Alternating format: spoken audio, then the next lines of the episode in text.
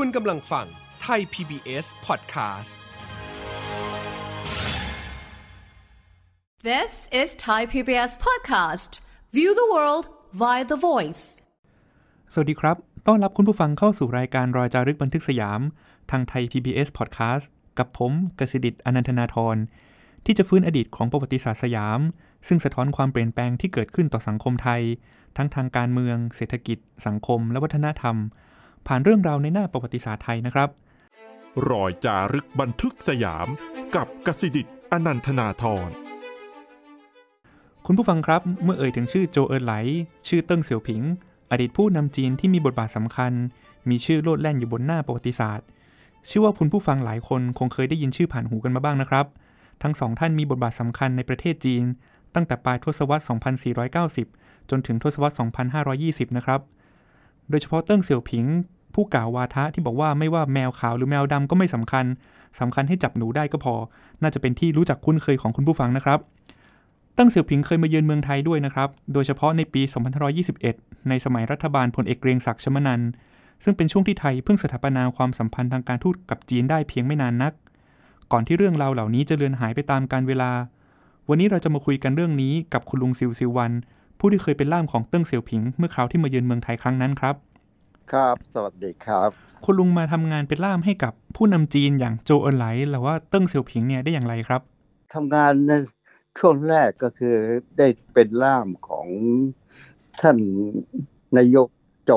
อินไหลนะฮะนายกโจเน่ะผมมีความซาบซึ้งในบรรดาผู้น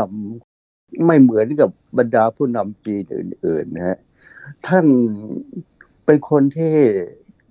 รักชาติรักประชาชนอย่างสุดติดสุดใจเลยครับ แกพยายามจะอยากจะให้เมืองจีนได้ความเจริญดี ในสมัยเริ่มสถาปนาประเทศจีนเนี่ย ประเทศจีนได้ถูกอเมริกาปิดล้อมอย่างเข้มงวดเลยนะฮะไม่ยอมให้จีนได้สัมผัสกับโลกภายนอก โดยเฉพาะประเทศต่างๆนะไม่กล้าที่จะมาคบกับจีน แต่ท่านนายกผมขอยกเลยว่าท่านนะเข้ากับคนได้ทุกระดับระดับที่สูงสุดนายกของประเทศอินเดียเนโรนะฮะกับนายกพม่าสองท่านเนี่ย ได้มีความสนิทสนมกับนายกโจงมากครับโดยที่ว่าคบกันเป็นเพื่อนเลยครับ การประชุมบันดงก็ได้ประเทศเหล่านี้มาช่วยให้จีนได้มีโอกาสเข้าประชุมบันดง ผมเองคิดว่าไม่เห็นมีประเทศใดนายกของประเทศใดที่ว่าเมื่อท่านเสียชีวิตเนี่ย องค์การสหประชาชาติดรลงมาขึ้น เพื่ออะไรการสูญเสียของนายกโจผมก็พอที่จะเห็นได้ว่า ในวงการต่างประเทศก็ดีท่านสร้างความรู้สึกเป็นมิตรกับทุกๆประเทศ ทุก ๆ องค์การเนี่ย ผมคิดว่า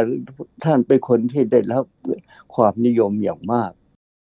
คุณลุงตอนที่ไปทำงานเป็นล่ามภาษาไทยให้กับท่านนายกโจเนะครับ การที่อยู่ได้อยู่ใกล้ชิดกับบุคคลสำคัญขนาดนั้น มีความกดดันกังวลหรือตื่นเต้นอะไรไหมครับ หรือว่าท่านจิตใจดีต่อเรา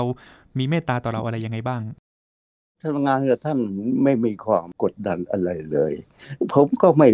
ไม่มีความรู้สึกที่ว่าอ๋อผมโอ้ทำงานกับท่านนายกจะพิเศษพิโสอะไรนะผมเพียงแต่คิดว่าอ๋อนายกไว้ใจผม ผมก็ไม่ทำให้นายกเขาผิดหวัง ผมก็ตั้งใจอยู่ในอย่างนี้ตลอดไปผมก็พยายามทำให้ดีที่สุด แต่ผมก็สังเกตดูท่านน่ะ ต่อเจ้าหน้าที่ที่ทำงานกับท่านนะโดยมากนะฮะ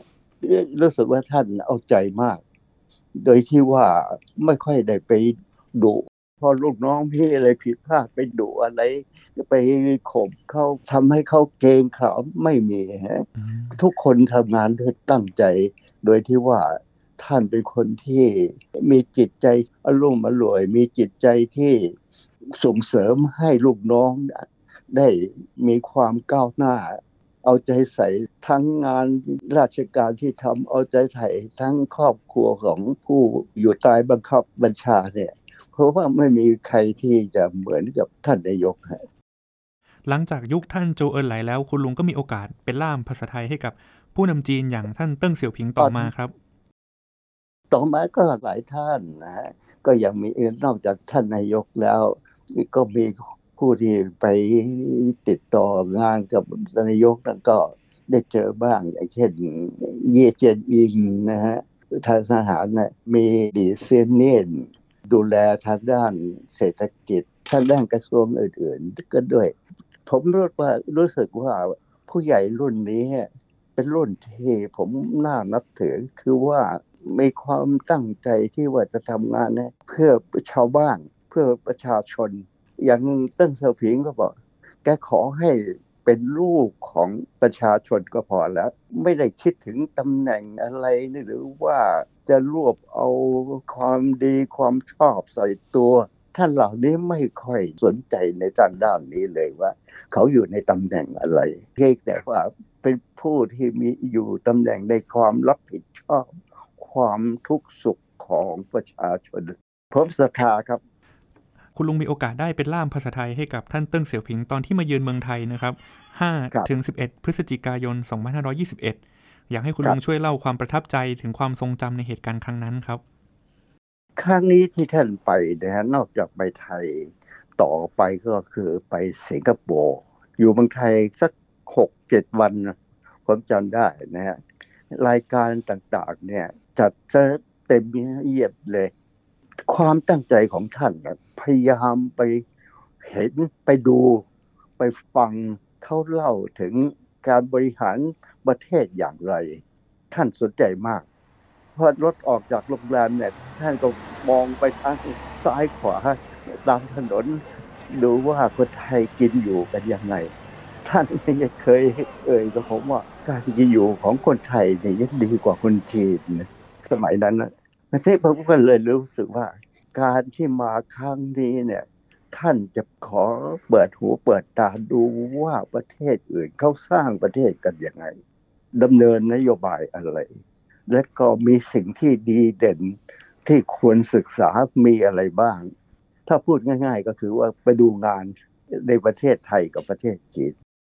คุณลุงบอกว่าตอนที่มาเยือนไทยครั้งนั้นเนี่ยท่านเติ้งเสี่ยวผิงมีโอกาสดีมากๆเลย คือการได้เข้าร่วมพิธี ทรงผนวดของสมเด็จพระบรม หรือว่าพระเจ้าอยู่หัวรัชกาลปัจจุบัน คุณลุงบอกว่าตอนนั้นมีคำถามท้าทายมากเลยว่าท่านเติ้งจะเข้าร่วมพิธีได้ไหมจะเหมาะสมหรือเปล่า อยากให้คุณลุงขยายความเรื่องนี้ครับ คือรายการนี้เดิมทีไม่มี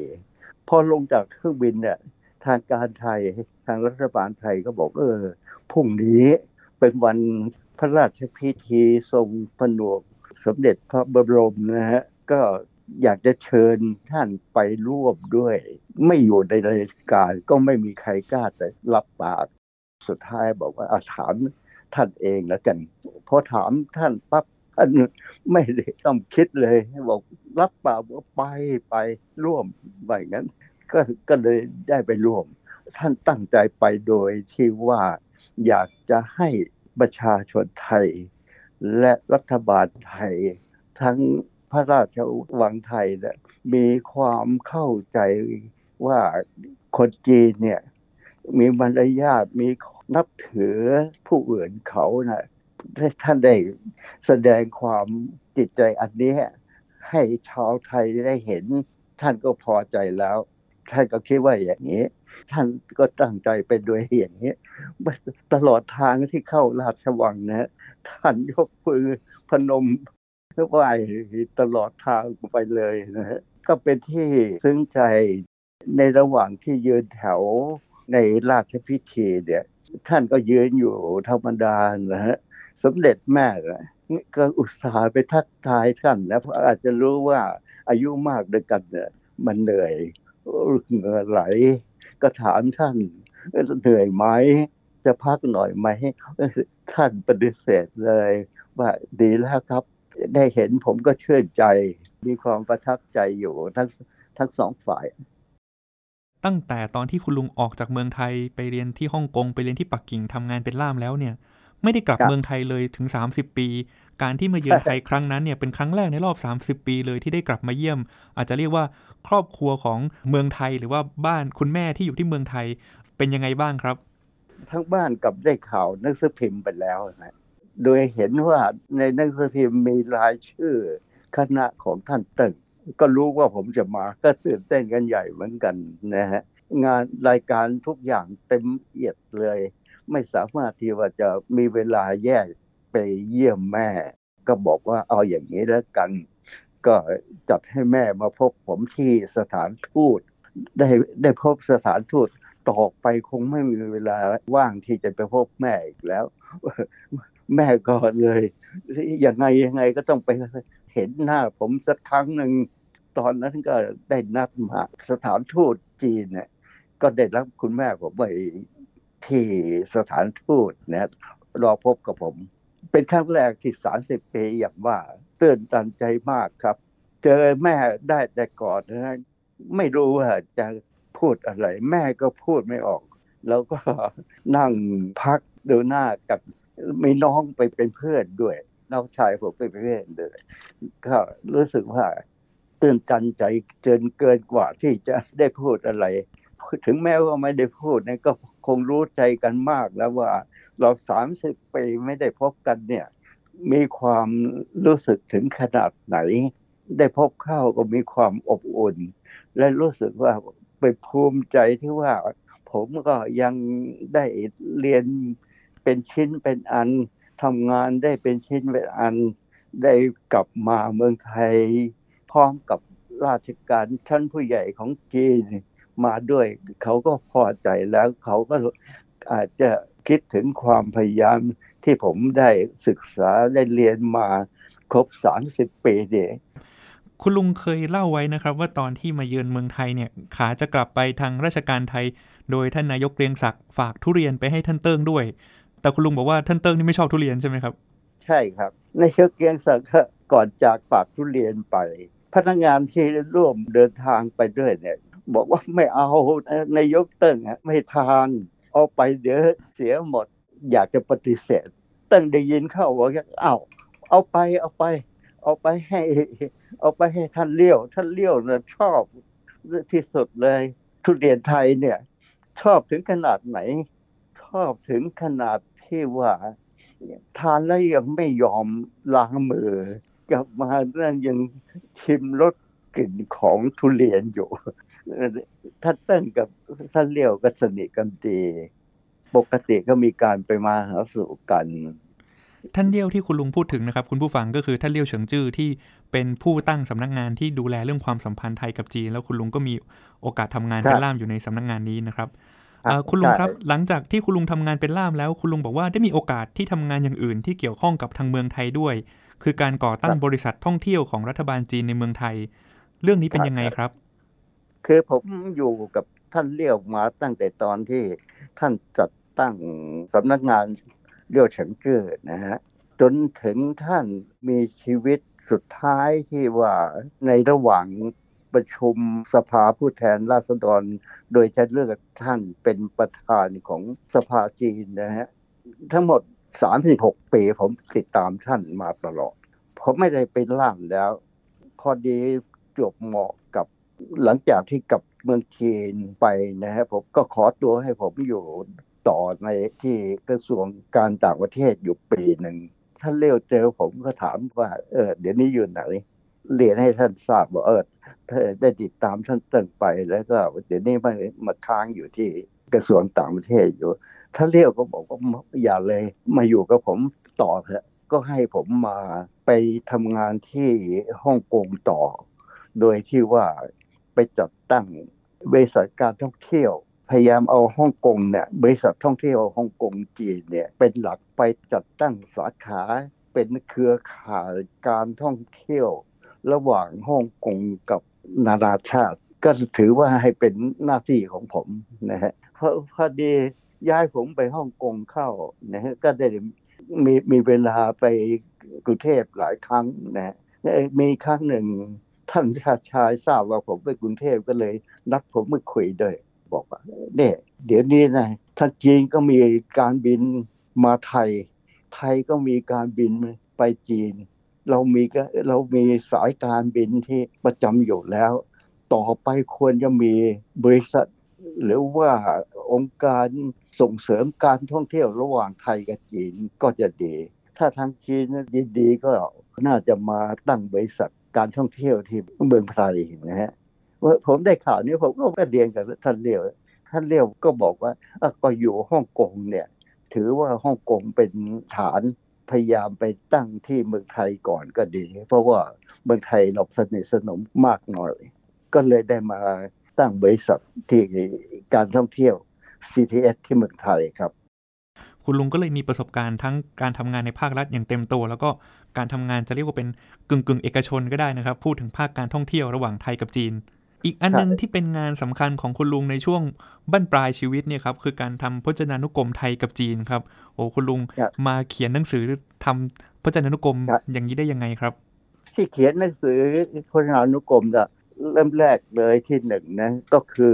สมัยที่ผมยังอยู่กวางเจามหาวิทยาลัยกวางเจาได้สอนนักศึกษาไปรุ่นหนึ่งแล้ว ผมก็รอที่ว่าจะกลับปักกิ่งหลังจากการปฏิวัติวัฒนธรรมจีนเนี่ย ท่านนายกก็ดำริว่าควรจะรีบอบรมภาษาต่างประเทศ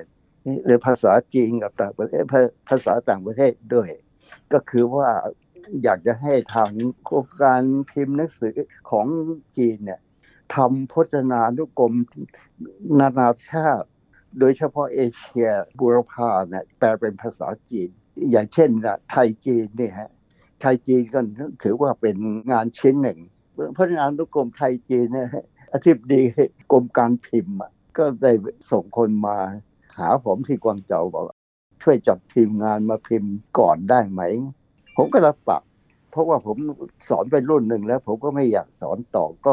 คิดว่าไม่นานอาจจะย้ายกลับไปที่ปักกิ่งนะฮะพอรับงานนี้ผมก็ฟอร์มทีมงานของผมเอง พอดี ช่วงนั้นมหาวิทยาลัยยังไม่ได้เปิดการสอน ผมก็หาเพื่อนที่มาจากเมืองไทยที่รู้ภาษาไทยดีๆ หน่อยนะที่ปักกิ่งที่โลอีหยางที่กวางสีที่กวางตุ้งนะได้มาเจ็ดแปดคนมาทำพจนานุกรมเล่มเลยนี้ แต่ว่าทำไปได้สักปีหนึ่งก็ย้ายงาน ให้ผมไปเป็นล่ามของนายกเติ้งที่ไปเมืองไทยก่อน เสร็จจากนั้นแล้ว ก็ย้ายผมไปฮ่องกงอีก ผมก็เลยถามอธิบดีกรมการพิมพ์เนี่ย ผมคงทำต่อไปไม่ได้แล้วนะฮะอธิบดีบอกว่าคุณอะเอาไปทำข้างนอกเถอะเอาไปทำต่อ หมายความว่างานนี้ก็เป็นกลายเป็นงานมอบหมายให้ผมไปทำพจนานุกรมเล่มแรกเนี่ยก็เป็นงานมอบหมายให้ผมไปทำแต่ท่านบอกว่าเอาไปทำที่นั่นนะ และก็มันมีส่วนดีก็คือว่ามีปัญหาศัพท์ยากๆอะไรเราก็จะได้ค้นคว้าได้ถูกสองการพิมพ์ที่เมืองจีนยังพิมพ์ภาษาไทยไม่ได้ ยังไม่สามารถที่จะพิมพ์พจนานุกรมไทยจีนได้ ก็ไปพิมพ์ที่เมืองไทยแล้วกัน ตกลงผมก็เอาไปทำที่เมืองไทยฮะทำที่เมืองไทยทำได้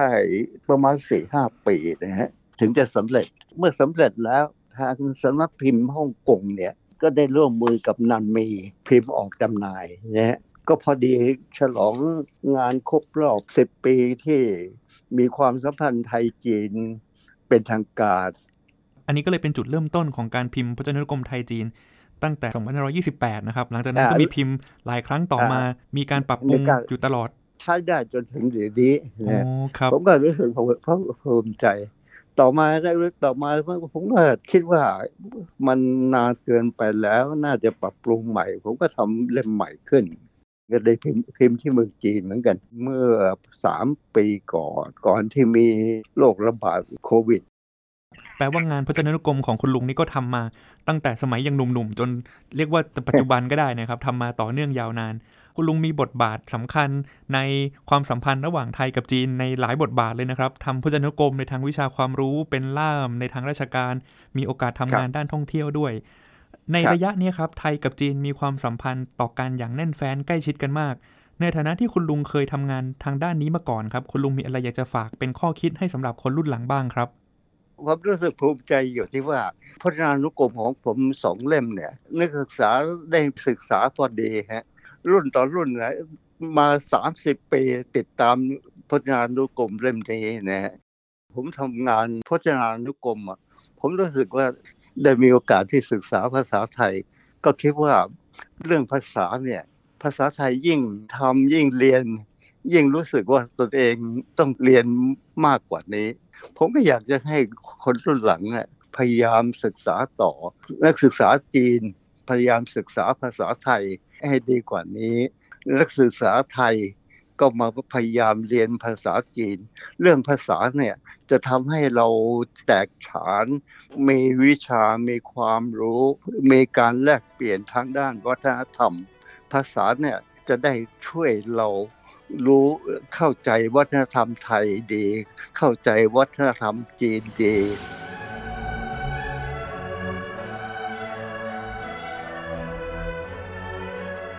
ซึ่งเป็นพื้นฐานความสัมพันธ์ของมนุษย์ อันนี้ผมคิดว่า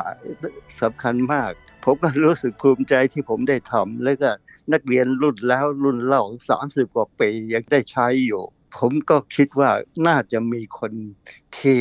สนใจทางด้านภาษาไทยกับภาษาจีนอยู่ ก็อยากจะให้คนรุ่นหลังพยายามทางด้านภาษาเนี่ยได้เห็นคนที่มีความรู้ล้ำกว่าผม มี ผลงานดีกว่าผม ก็จะเป็นประโยชน์ต่อความสัมพันธ์ระหว่างไทยกับจีนฮะโอ้ขอบคุณคุณลุงซิลมากเลยนะครับ คุณลุงอายุ 90 ปีแล้วแต่ยังคุยกับเราอย่างแจ่มใสอย่างชัดเจนมากนะครับ วันนี้คุณลุงมาเล่าถึงเบื้องหลังของหลายเหตุการณ์ ซึ่งเป็นส่วนหนึ่งของประวัติศาสตร์การสร้างความสัมพันธ์อันดีระหว่างไทยกับจีนนะครับ คุณลุงมีเกร็ดเล็กเกร็ดน้อยต่างๆ ในทางประวัติศาสตร์ที่หาฟังได้ยาก แล้วก็ทิ้งท้ายด้วยข้อคิดในทางภาษาให้เรานะครับ ต้องขอบคุณคุณลุงมากเลยนะครับครับสวัสดีครับ คุณผู้ฟังครับกว่าที่อะไรๆจะเป็นอย่างที่เราเห็นได้ในปัจจุบันนี้ ล้วนมีอดีตที่เป็นประวัติศาสตร์นำทางมาก่อน ความสัมพันธ์ของทั้งสองประเทศ คือจีนกับไทยก็เช่นเดียวกันนะครับ วันนี้นับเป็นโอกาสดีที่เราได้ฟังเรื่องราวจากคุณลุงซิวซิววัน อดีตล่ามของผู้นำจีนอย่างโจวเอินไหลและเติ้งเสี่ยวผิง ผู้ที่มีผลงานทำพจนานุกรมไทยกับจีนด้วยนะครับ คุณผู้ฟังติดตามรอยจารึกบันทึกสยาม ได้ทางไทย PBS Podcast ทั้งทางเว็บไซต์และแอปพลิเคชันสำหรับวันนี้คุณลุงซิวและผมลาคุณผู้ฟังแล้วครับ สวัสดีครับ ติดตามรายการทางเว็บไซต์และแอปพลิเคชันของไทย PBS Podcast Spotify SoundCloud Google Podcast Apple Podcast และ YouTube Channel Thai PBS Podcast Thai PBS Podcast. View the world via the voice.